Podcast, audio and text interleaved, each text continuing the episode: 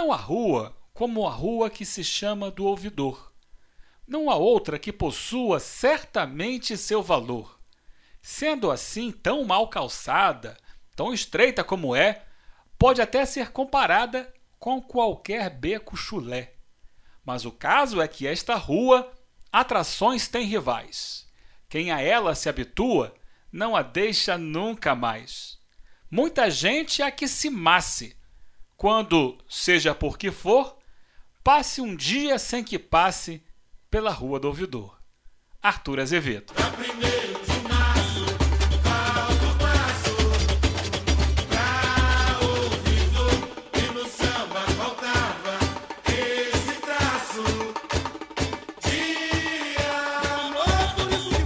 Atendendo a pedidos, vamos falar nesta edição do nosso Samba Leal sobre o samba do Salgueiro do Carnaval de mil novecentos e noventa e um, com o sensacional título de enredo Mimaço se não passo pela Rua do Ouvidor, da grande Rosa Magalhães. Nosso convidado nesta edição é um dos compositores do samba, o Luiz Fernando, que fez o samba junto com o Sereno do Fundo de Quintal e com o Diogo. É muito bom tê-lo conosco nessa edição do Samba Leal, Luiz Fernando, para contar essa história. Aliás, eu já começo pedindo para que você conte a sua história, depois eu faço perguntas, pode ser assim? Um abraço, seja bem-vindo. Olá, Eugênio, olá pessoal. Aqui é o Luiz Fernando, um dos autores do Samba do Salgueiro de mil novecentos e noventa e um. E para falar um pouco mais sobre o Samba da Rua do Ouvidor, vamos voltar lá no ano de mil novecentos e noventa, quando Rosa Magalhães anunciou o enredo do Salgueiro para o Carnaval de mil novecentos e noventa e um, e cujo título era Mimaço se não passo pela Rua do Ouvidor. No caso, o título do enredo vem de um poema de Arthur Azevedo, onde a expressão mimaço significa me irrito, me aborreço, se houver um dia em que eu não passe pela Rua do Ouvidor. Isso era o que dizia a poesia lá. Na apresentação do enredo, Rosa Magalhães entregou uma sinopse bem completa, de nove páginas. Recomendou a leitura de um livro chamado Memórias da Rua do Ouvidor e ainda nos proporcionou uma palestra de uma arquiteta que fazia naquele ano um trabalho de restauração em alguns prédios da velha rua. Ou seja, tudo com muito cuidado, como é típico mesmo de Rosa Magalhães. Muito bem, agora vamos mudar a cena para um bar em Vila Isabel, numa esquina é, da rua Felipe Camarão, onde o saudoso Mestre Louro fazia uma roda de samba com a presença de muitos sambistas, é claro.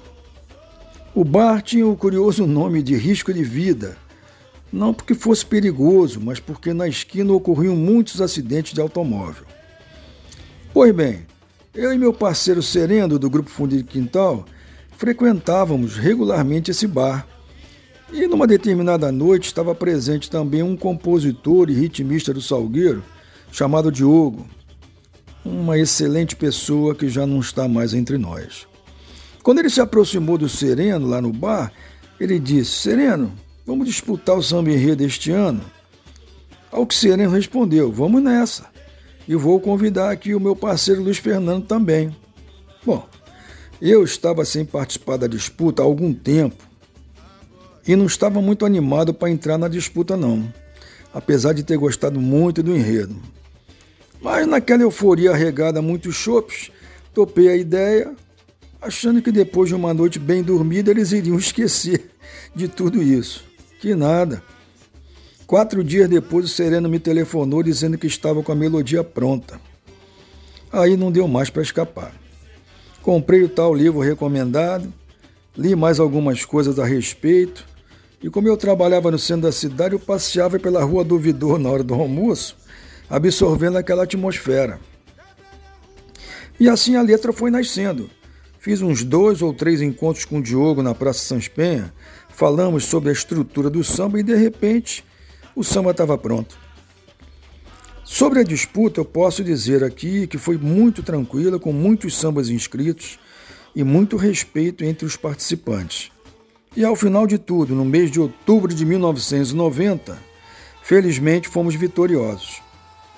Para mim foi tudo muito gratificante. O samba caiu no agrado do povo e foi muito bem avaliado pela crítica especializada.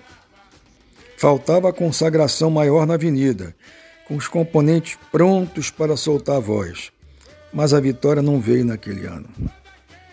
Porém, ficou a indescritível emoção, uma das maiores que já senti na minha vida.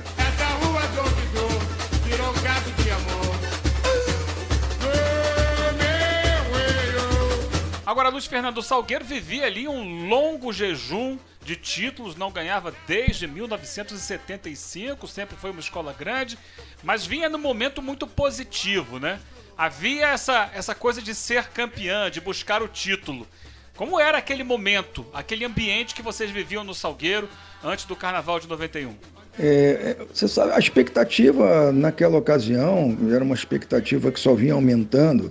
O Salgueiro já estava, já estava há muito tempo sem ganhar um carnaval, acho que o último tinha sido em mil novecentos e setenta e cinco. E, e a cada ano havia essa expectativa de que a gente pudesse ter, ter um, um desfile que, que sobressaísse e ganhasse os pontos necessários para ser campeão. É, eu, eu, eu creio que, como, como tocou a mim, eu acho que deve ter tocado a outros compositores também, É, nessa disputa, o fato do enredo, né, ser um enredo bem carioca, bem, bem histórico, é, eu acho que todo mundo gostou. É, é, os sambas, foram muitos sambas inscritos, poxa, se não me falha a memória, perto de quarenta sambas inscritos, até porque naquela ocasião não, não, não se fazia parcerias tão grandes como se faz hoje, né? Você vê, o, o, o samba vencedor, É, eram três parceiros, o, o, o que, os outros que estavam na final também era coisa tipo quatro parceiros, então isso acabava fazendo com que o conjunto de compositores construíssem no, no final mais sambas do que, do que se faz hoje, né? É, porque com, com oito compositores, como acontece hoje em dia, é, é, reduz muito o número. Então, assim, a disputa foi uma disputa tranquila, eu comentei anteriormente isso com você. É, é, muitos amigos que eu tinha lá, é, alguns que não estão aqui entre nós mais também, é, Fernando Basté, Bala, Celso Trindade, Mauro Torrão. Cara, era, era um naipe de compositores, cara, que, que também valorizava aquela disputa, entendeu? É, e a gente foi, foi assim, foi crescendo. Né? E a expectativa foi, também foi, junto dos salgueirenses, foi crescendo também, né? Porque o samba acabou ficando muito popular, e aí, me desculpe a, a falta de modéstia, acabou ficando muito popular, né? E aí todo mundo conhecia, e aquilo foi aumentando, essa expectativa em torno do desfile. Boa, dessa vez vai, dessa vez vai. Enfim, eu, eu tive até um, um, não comentei antes com você, mas eu tive duas experiências interessantíssimas, assim, a mesma experiência em duas ocasiões, que foi ver um público sentado, né, uma vez na quadra e outra vez no, no, no, no clube aqui, perto do, do, do, do Rio Comprido, chamado Helênico. As pessoas lá estão assistindo um show sentadinhas, enquanto não tinha o show, começaram a batucar na mesa e a cantar esse samba espontaneamente. Isso aconteceu uma vez lá na quadra do Salgueiro, enquanto um cidadão estava fazendo um discurso, as pessoas começaram lá a batucar na mesa e a cantar o samba. Então, É, é, é como se fosse assim, na hora do desfile, eu imaginava, pela, pela minha, pelas minhas andanças ali, pela concentração, é, mais ou menos assim como aqueles cavalinhos, desculpe essa comparação, né, um pouco grosseira, mas aqueles cavalinhos ali no, naquela, no ponto de largada ali, que eles ficam, né, esperando aquela coisa sair ali para eles partirem na disparada. E, e assim estava é, é, é, o pessoal, havia uma vontade. Tivemos, evidentemente, um adversário muito forte que passou antes da gente, que teve um impacto emocional muito grande sobre o público, aquele desfile da Mocidade Independente. E aí a gente acabou não, não, não levando a, a vitória, mas ela depois aconteceu em noventa e três. Agora, com tudo isso que você falou, né, sobre o enredo, né, deve ter sido muito legal. Eu, pelo menos, acho muito legal conhecer a história, né, ter acesso a, a outras informações, não aquelas que a gente tem na escola normal, né?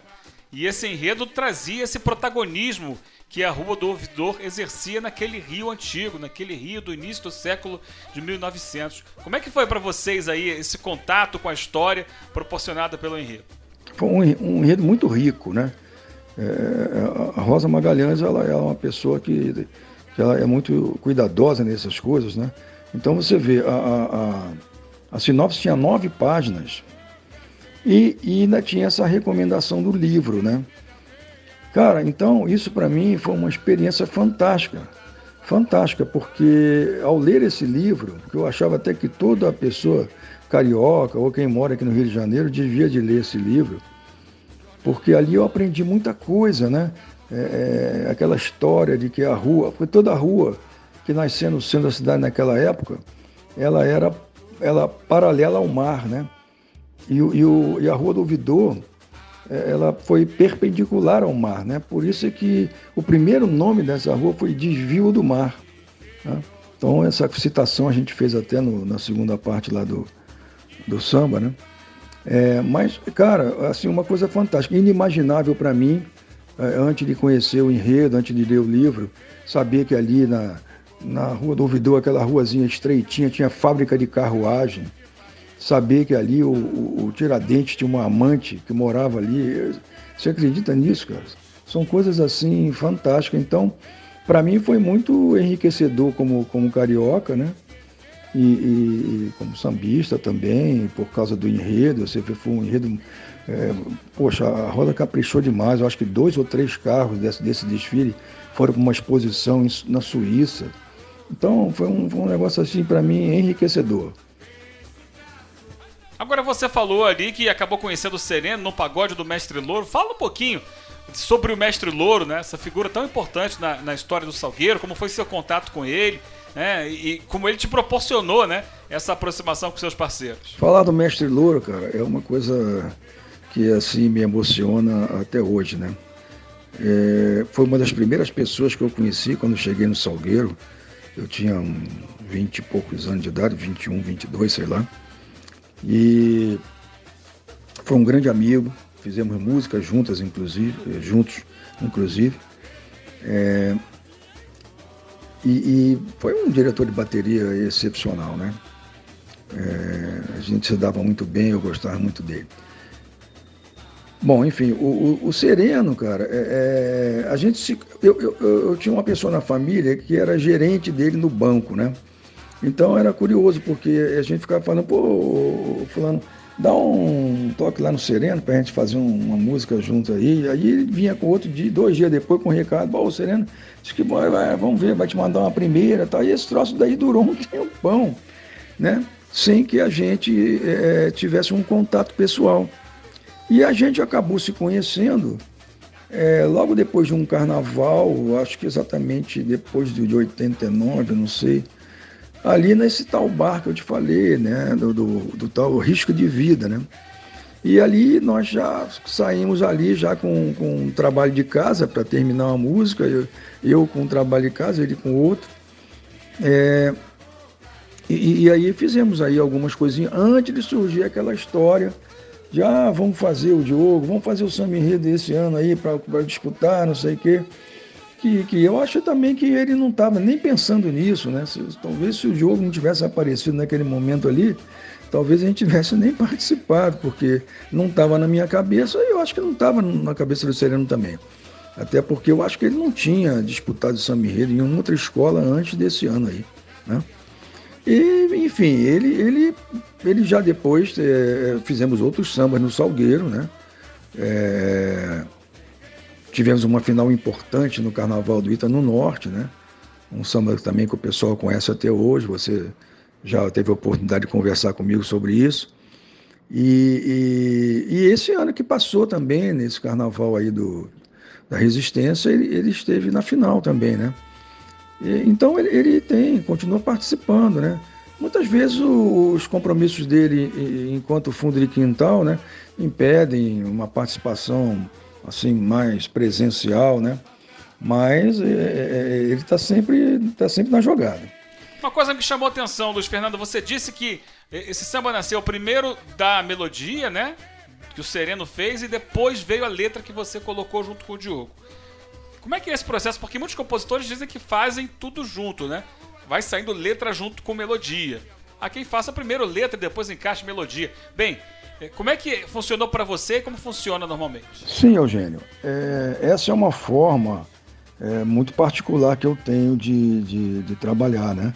É, alguns parceiros meus sempre enviam uma melodia na base do lá, lá, lá, e eu vou colocando a letra em cima dessa, dessa estrutura melódica. É, e com o Sereno não é diferente. É, eu, eu já tinha feito umas duas músicas com ele antes do, da gente fazer esse samba enredo. E, e, e sempre foi nessa condição, dele mandar para mim é, é, o lá, lá, lá e eu colocar a letra ali, entendeu? Eu tenho até músicas em que eu tenho letra e melodia, e tenho até casos muito mais é, é, é, excepcionais, digamos assim, em, por exemplo, com o Ney Lopes, em que ele, eu tenho a letra dele e coloco a melodia em cima, mas isso é muito raro, muito raro. O, o, o normal para mim, porque eu gosto de fazer, é colocar letra em cima de melodia. Então, é, respondendo essa sua pergunta, é isso aí. Outra curiosidade sobre esse samba é que ele é um samba que não tem refrão, né? É, e já naquela época, em noventa e um, muito antes de noventa e um, né? Os sambas eram padronizados em primeira, refrão do meio, segunda, refrão de baixo. E esse samba não teve refrão. Como é que foi isso? Foi uma... uma... uma coisa pensada por vocês, trabalhada? Vocês queriam fazer essa diferença? Então, Eugênio, quando o samba, esse samba aí nasceu, é, ele era um samba é, que só tinha a primeira. E, e ele, e ele e tinha aquele refrão no final. É, você lembra, para dar um exemplo aqui, deve existir outros, claro, mas o Baile de Todos os Deuses, do próprio Salgueiro, era um samba que vinha direto, não tinha, não tinha primeira e segunda. E aí só entrava aquele, aquele refrão, né, no, no finalzinho lá. E então, esse samba nasceu assim também.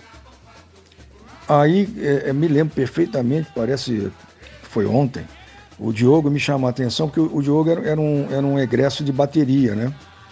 Nosso outro parceiro. Então ele falou assim, pô, Luiz, eu acho melhor, a bateria está mais acostumada, eu acho melhor a gente fazer aqui uma quebra, e, e como se fosse primeira e segunda. E aí, como a gente não tinha ali é, espaço para colocar uma outra letra, que ia quebrar todo o entendimento, a gente apenas fez aquela repetição lá dos jornais, contavam fatos e boatos do lugar, exatamente para marcar a passagem de uma primeira para a segunda. Mas, curiosamente, é, não vou dizer que foi proposital, mas curiosamente ele nasceu exatamente como foi o, o Baile de Todos os Deuses. Era um samba inteiro e só vinha lá aquele refrão no final. Então é isso. Ah, a questão do refrão, você também comentou aqui que não tinha repetição de bis, porque se a gente fosse fazer isso ia acabar ficando muito cansativo, porque ele tinha praticamente a mesma linha melódica na, na, na, nas duas primeiras frases, né? Então, se a gente fosse fazer isso, É, é, talvez ficasse um pouco cansativo, a gente optou em não fazer bis. É, foi isso aí.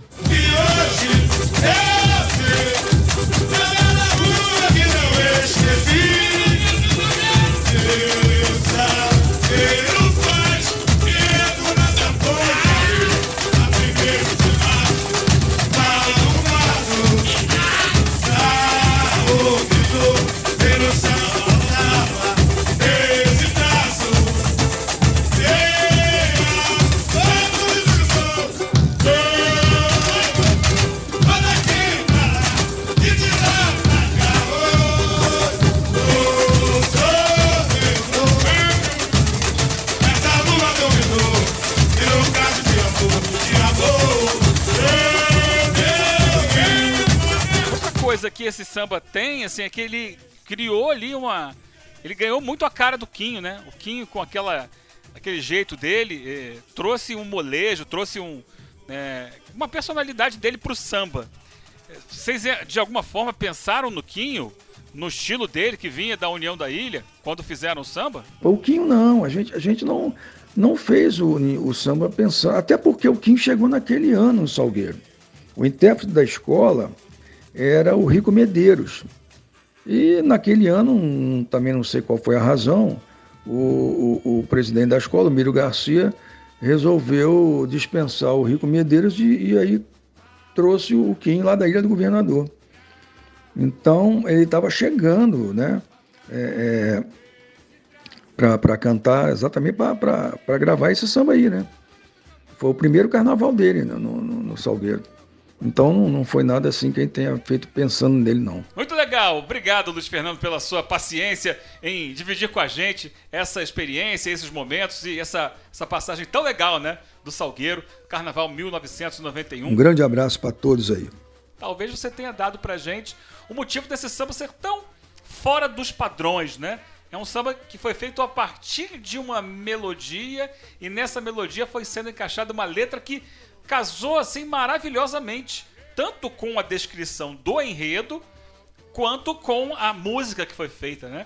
É, então, muito legal, parabéns a você, ao Sereno, espero que esteja ouvindo a gente, e ao Diogo, que foi é, um dos compositores do samba. Tá certo? Até a próxima edição do nosso Samba Leal. Agora eu vou daqui pra lá. E você? Eu vou, olha que eu vou, vou daqui pra lá, vem de lá pra cá. Oh, oh, oh, essa rua do ouvidor virou caso de amor. Oh, meu erro, a moda do francês ganhou freguês na vida veia. Jornais contavam fatos e boatos do lugar para alegria popular. Jornais contavam fatos e boatos do lugar para alegria popular. Oh, rua, rua do ouvidor, agora entendo seu papel. Desviou do mar e virou touro de Babel. Romances divinais, os carnavais e a poesia ficou da carne seca, Notre Dame de Paris, a nostalgia.